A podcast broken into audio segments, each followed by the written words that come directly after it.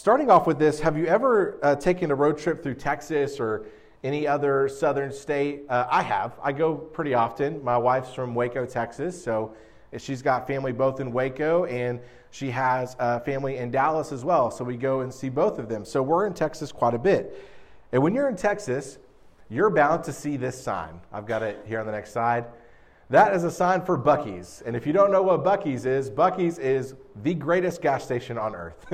And I'm not exaggerating. It is a giant convenience store gas station with over one hundred pumps.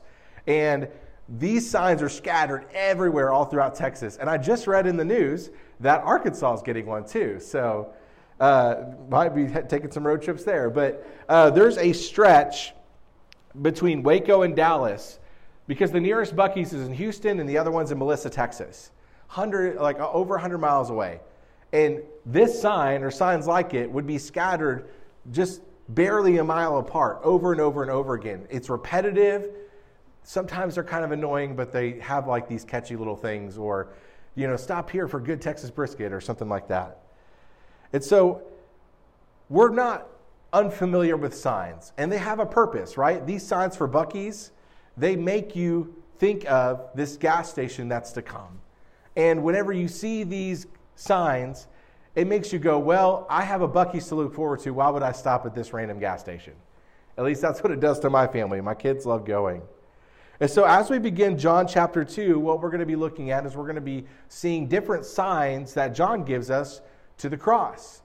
These miracles and these things that Jesus do that point to his power and his goodness and his future death on the cross. And as signs and billboards are meant to point us to something different or something better that's to come, the signs that we will begin with this morning are meant to do the same. And it's much better than any gas station with good Texas brisket. And this first sign that we're going to look at is a very well-known sign of Jesus turning water into wine. And it's one of the most well-known of Jesus' signs. And there's honestly more significance to this sign than maybe meets the eye. And so the title for today's message is The Power and Goodness of Jesus. Because through this miracle, through this sign, we see the power of Jesus and his goodness on full display. If you got your Bibles, turn to John two, one through twelve. We'll read this together. On the third day, there was a wedding at Cana in Galilee, and the mother of Jesus was there. Jesus was also invited to the wedding with his disciples. When the wine ran out, the mother of Jesus said to him, "They have no wine." And Jesus said to her, "Woman, what does this have to do with me? My hour has not yet come." His mother said to the servants, "Do whatever he tells you." Now there were six stone water jars there for the Jewish rites of purification, each holding twenty or thirty gallons. Jesus said to the servants, "Fill the jars with water," and they filled them up to the brim. And he said to him, "Now draw some out and take it to the master of the feast." So they took it. When the master of the feast tasted the water, now become wine, and did not know where it came from, though he, the servants knew who drew the, the servants who drew the water knew. The master of the feast called the bridegroom and said to him, "Everyone serves the good wine first, and when people have drunk freely, then the poor wine. But you have kept the good wine until now." This, the first of his signs, Jesus did at Cana in Galilee, and manifested his glory, and his disciples believed in him. After this, he went down to Capernaum with his mother and his brothers and his disciples, and they stayed there for a few days. Will you pray with me? Father, we just thank you for this morning and allowing us to gather and worship you freely. Father, we pray as we look at the first of Jesus' signs recorded to us in John's gospel. God, I pray that, that you would help us to see and understand Jesus' goodness and his glory in this miracle. God, I pray that we wouldn't take lightly the things that Jesus does, but God, that we would see the intent and purpose for them. Father, that although Jesus did a lot of other things, God, to point to you and to point to the cross, God, I pray that we would recognize you in this. And Father, I pray this morning that we would be rid of distraction, God, as, as you prepare our hearts to receive your word and God, that you would help us to learn what your word is teaching us, and God, that we would act in accordance to it. Father, I pray uh, this morning for, for all in this room, Father, who, who may be struggling with things, and God, who may be feeling hopeless this morning. God, I pray that you would give them comfort. God, I pray that you would help them to see your goodness and your glory. God, I pray that they would find strength in you. And God, I pray that if anyone in this room doesn't know you, God, and doesn't trust in you, Father, that, that this morning that they would hear about your goodness. And God, they would receive you. So, Father, we thank you for today. We thank you for your word. It's your Son's holy and precious name we pray. Amen. So this morning, as we as we study this text, I want us to set the stage a little bit. Um, and what I want us to do is I really want us to answer two questions. Anytime that you are studying Scripture and you are looking at God's Word and seeking to understand what God's Word is teaching us, there, there are two things that, that I always try to ask myself when I'm reading God's Word. In, in any passage of Scripture, we know that, that all Scripture is God-breathed, profitable for teaching, rebuking, and training in righteousness. And so the first question I ask is, what is God teaching us? Anytime we read a passage, we want to answer that question. What is God teaching us in this passage? And the next question is, what are we going to do about it? So the first question is, what is God teaching us? The second is, what are we going to do about it? And as we seek to answer these questions, we also need to understand some of the historical context as to weddings, to understand really what's going on. Because we read this, and there are certain things that we see that we're just like, well, that's not really a big deal, because we we have in our in our Western culture what, what a wedding is, and running out of food or running out of beverages isn't isn't a big deal. But we have to understand a few things about weddings here at this time. So first, you know, we see that Jesus and the disciples are going to a wedding, and we can safely presume that this wedding had to have had people that they knew in some close association, because Jesus and his mother was there. And so they were invited and they were a part of it. And the thing you have to understand about weddings back in this time is weddings and hospitality, especially hospitality, was a really big deal. You know, nowadays with weddings, sometimes they're thrown together, or sometimes they're these elaborate celebrations that don't last very long. But back then, a lot of your Your, your stake and honor was held on how well you showed hospitality towards others, especially with a wedding. And if you didn't meet expectations, or you didn't provide enough to, to feed everybody, or to uh, give enough drinks to everybody, you could actually be sued uh, for not being able to meet those provisions back then. And wedding feasts would sometimes last for over a week. And so in this wedding at the time, also, the bridegroom was the one responsi- responsible for the hospitality. It was not the parents of the bride as it is now. And so with all that in mind, what is this passage teaching us? What is God teaching us from this? Well, the first thing I believe that God is teaching us is that God's timing is not always our own. God's timing is not always our own. Look with me to verse three. Verse three, the mother of Jesus, Mary, presents a problem to Jesus. She says, they ran out of wine. Now, normally this isn't a big deal. Uh, I know that in mine and Victoria's wedding, we had bottled Doctor Pepper, and it, it wasn't a big deal we ran out of that, because we had sweet tea from Chick-fil-A. We very specifically, because we were in Waco, Texas, had Doctor Pepper, because it's the home of Doctor Pepper, and we had sweet tea from Chick-fil-A. So that was kind of my, my, my love for that. However, this was a big deal. Being uh, unable to be hospitable towards wedding guests was not good, if you remember from what we talked about earlier. So Mary, knowing who Jesus is, asked him for help. Now, when Jesus responds, he says, woman, what does this have to do with me? My hour has not yet come.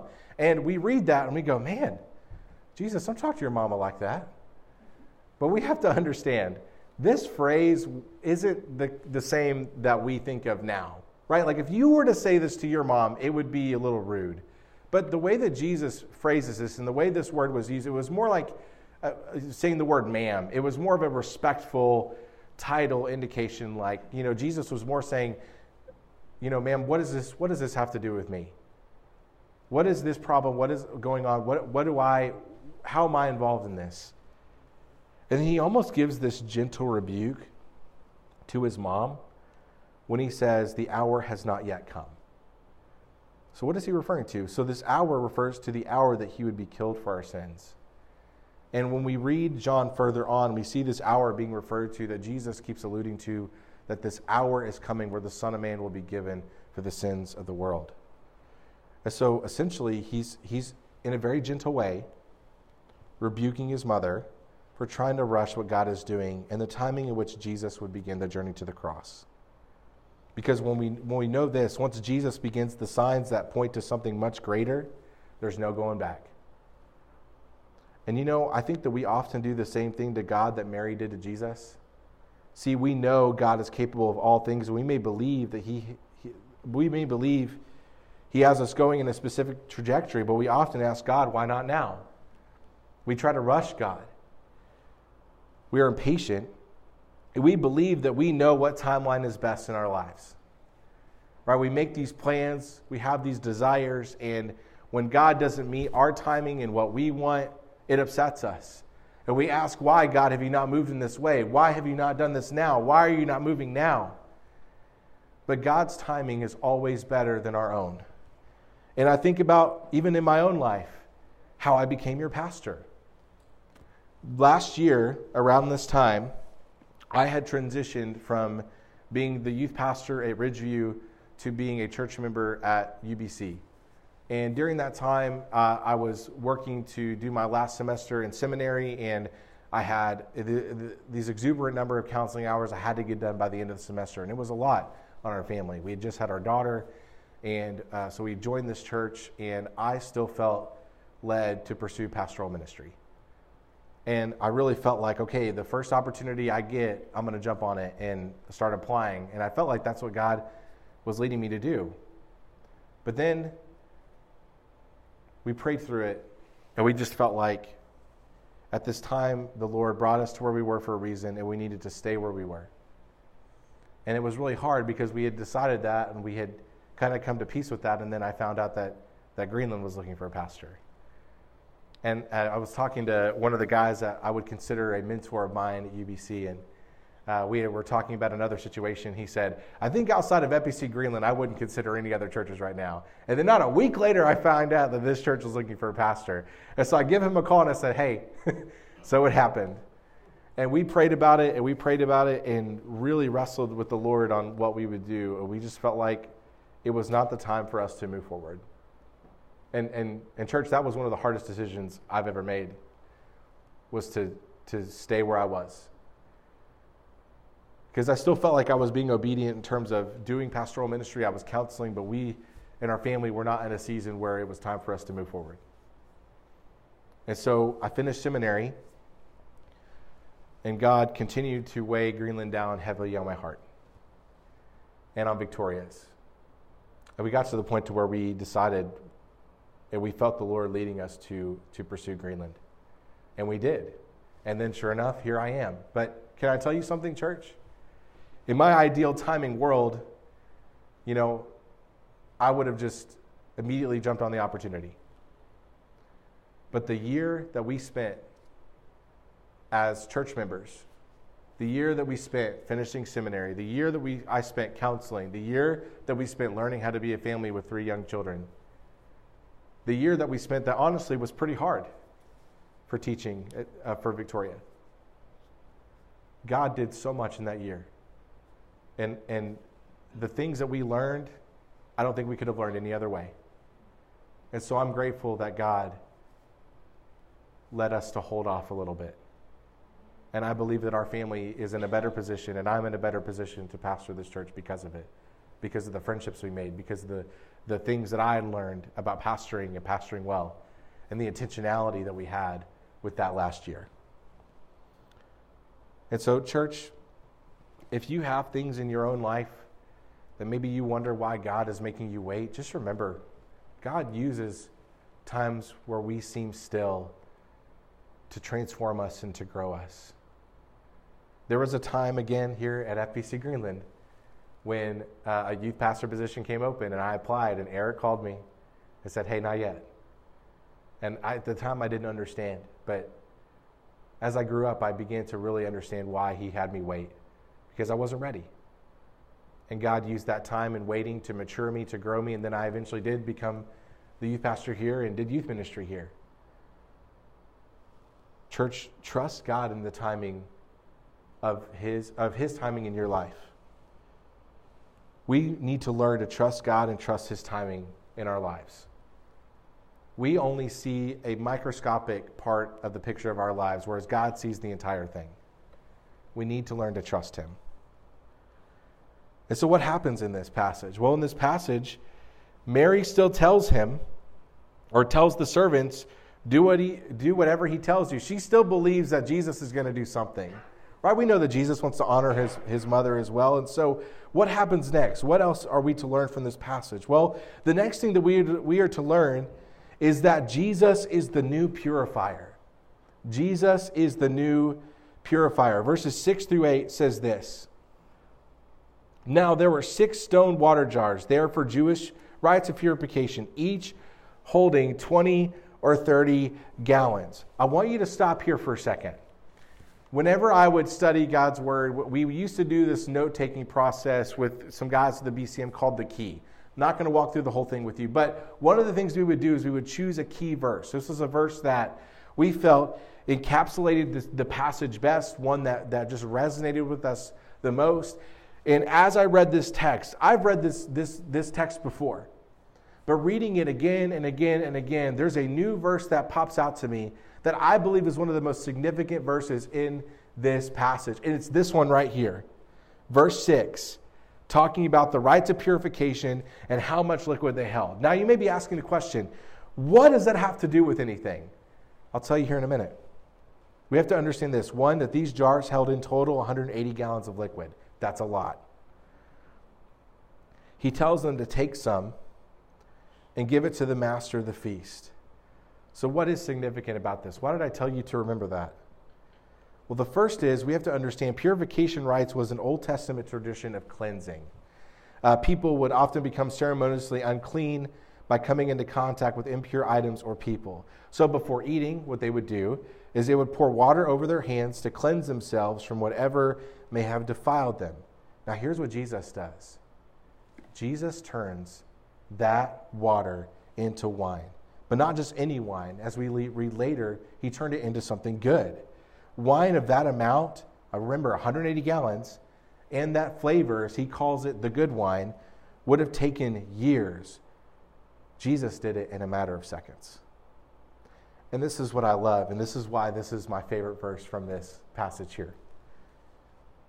This is a picture of the kind of cleansing that people used to have to go through to become clean.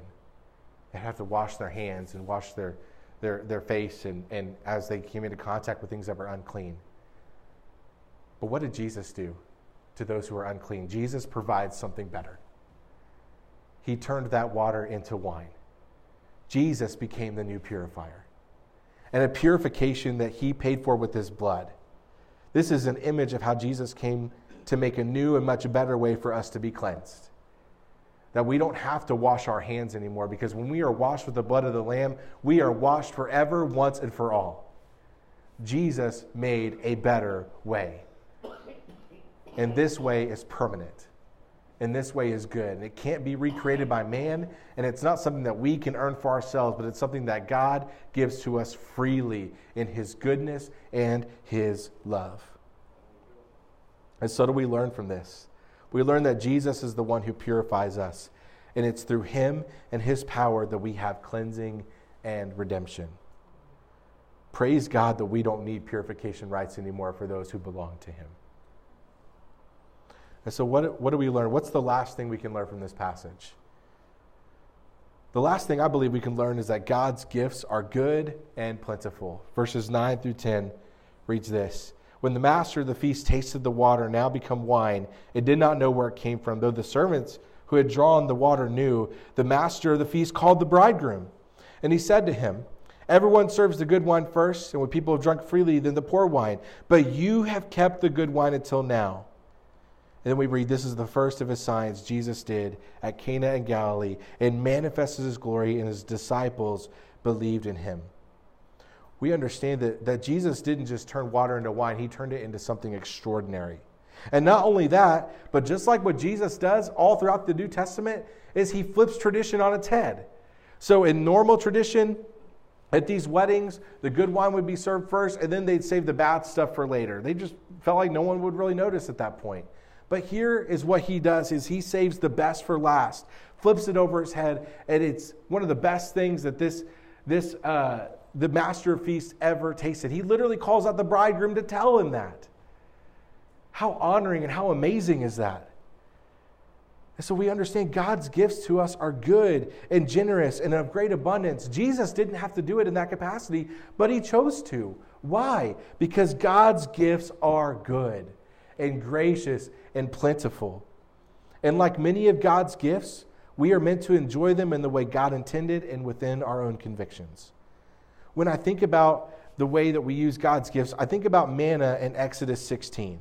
If you remember in Exodus sixteen, this is shortly after the Israelites Uh, left Egypt, they left slavery, and uh, as we know the Israelites do all throughout Exodus, they complain a lot. And so in that, what God does is he provides for them nourishment. He provides for them food. He gives them manna for his people to eat, and he gives them enough for them to eat and have their fill. And he gave them specific instruction on how it should be used and not used. But what happened? The people disobeyed, and it rotted. The people disobeyed. God gave them a wonderful and abundant gift of manna, but yet the people squandered it. And when they misused it, it rotted and became something that God had never intended it to be. And with many of God's gifts, they are good, but sometimes I think that we abuse or even take for granted the wonderful gifts that God has given us. We must learn to guard ourselves from doing so and be thankful to the things God gives us and entrusts to us. Not only are God's gifts enough, but his provision is also enough, and his gifts are good. See, church, I, I believe that when we look at this passage, I think we forget how much God does for us. I think that we are, in our world today, are very comfortable, and we seemingly earn everything that we get, and we believe that we are deserving of it. But see, we were never deserving or could earn God's love for us. Because see, in the beginning, we we sinned against God. He asked us to do one thing, and we broke that of him. And then because of that, we became separated from God, unable to be reconciled on our own. And all throughout the course of human history, we continued to try to mend that relationship with God on our own. People tried to be righteous on their own, but they never could.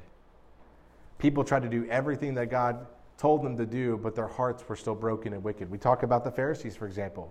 The Pharisees did everything outwardly right. They gave money. They gave their time. They memorized the Old Testament. They, they, they held highly the laws of the Old, Old Testament, but their hearts were still broken. And when we read all throughout the New Testament, our Old Testament, God gives these wonderful gifts to his people, but yet they continue to squander them. Like, for example, we look at the manna. The manna wasn't the only time that this happened. Right? Think about, think about when they complained about the manna. We're tired of this bread that God gave us. We want meat. We had it better in Egypt when we were in slavery. But it's not true. And so God gave them enough quail to make them sick. When we talk about Moses, whenever his people were thirsty, Moses took matters, matters into his own hands and broke the rock. We can become impatient.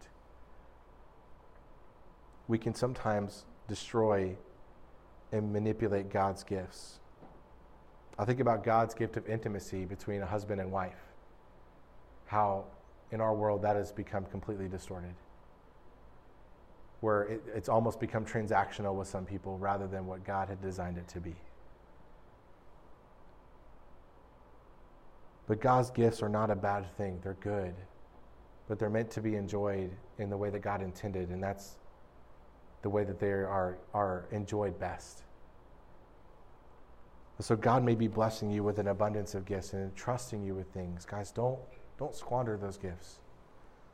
Don't squander your talent and ability for just personal gain, but use those things for God's kingdom and his glory.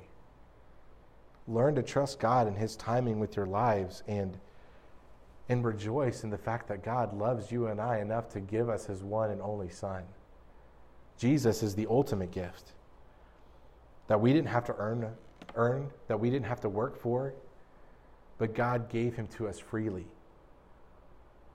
And for all that would trust in him and believe in him, they can have everlasting life, an eternal gift, an eternal gift with him forever. So let me end with this. Verse eleven. This is the first of his signs Jesus did at Cana in Galilee, and manifested his glory, and his disciples believed in him. Jesus didn't just say he was the Son of Man. He didn't just talk the talk. Jesus walked the walk. His actions reflected who he was. This sign pointed to him being the Christ and pointed to the glory of God, but this is just the beginning. Church, the signs that Jesus will show changes the world and changes you and me. So as we have this time of invitation, I'm going to ask you to stand as we sing. And at this time, this, this is a, a time for you to respond to the text, to ask the question of, do you truly believe?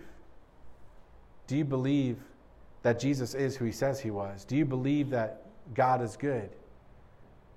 Do you put your trust and your faith in him?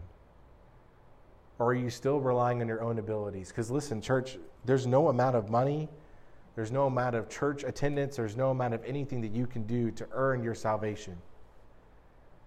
The Bible teaches that good works are like filthy rags to God. We're still called to do good things, but we're called to do them Out of, out of the manifestation of the Spirit in us, not to do them just to earn his favor. His love is unconditional, and it's open for you and for me. Will you pray with me? Lord, I thank you for your love. God, I thank you for your wonderful and gracious gifts. God, that you always go above, above and beyond to provide for us. And God, in this, in this miracle, God, of your Son turning water into wine, Father, we see this imagery that Jesus is the new purifier. God, that through him we have cleansing. Through him we have forgiveness of sins. Through him we are reconciled with you. Through him we have eternal life. Through him we are transformed. Through him we are made new people. And through him we never have to be cleansed again.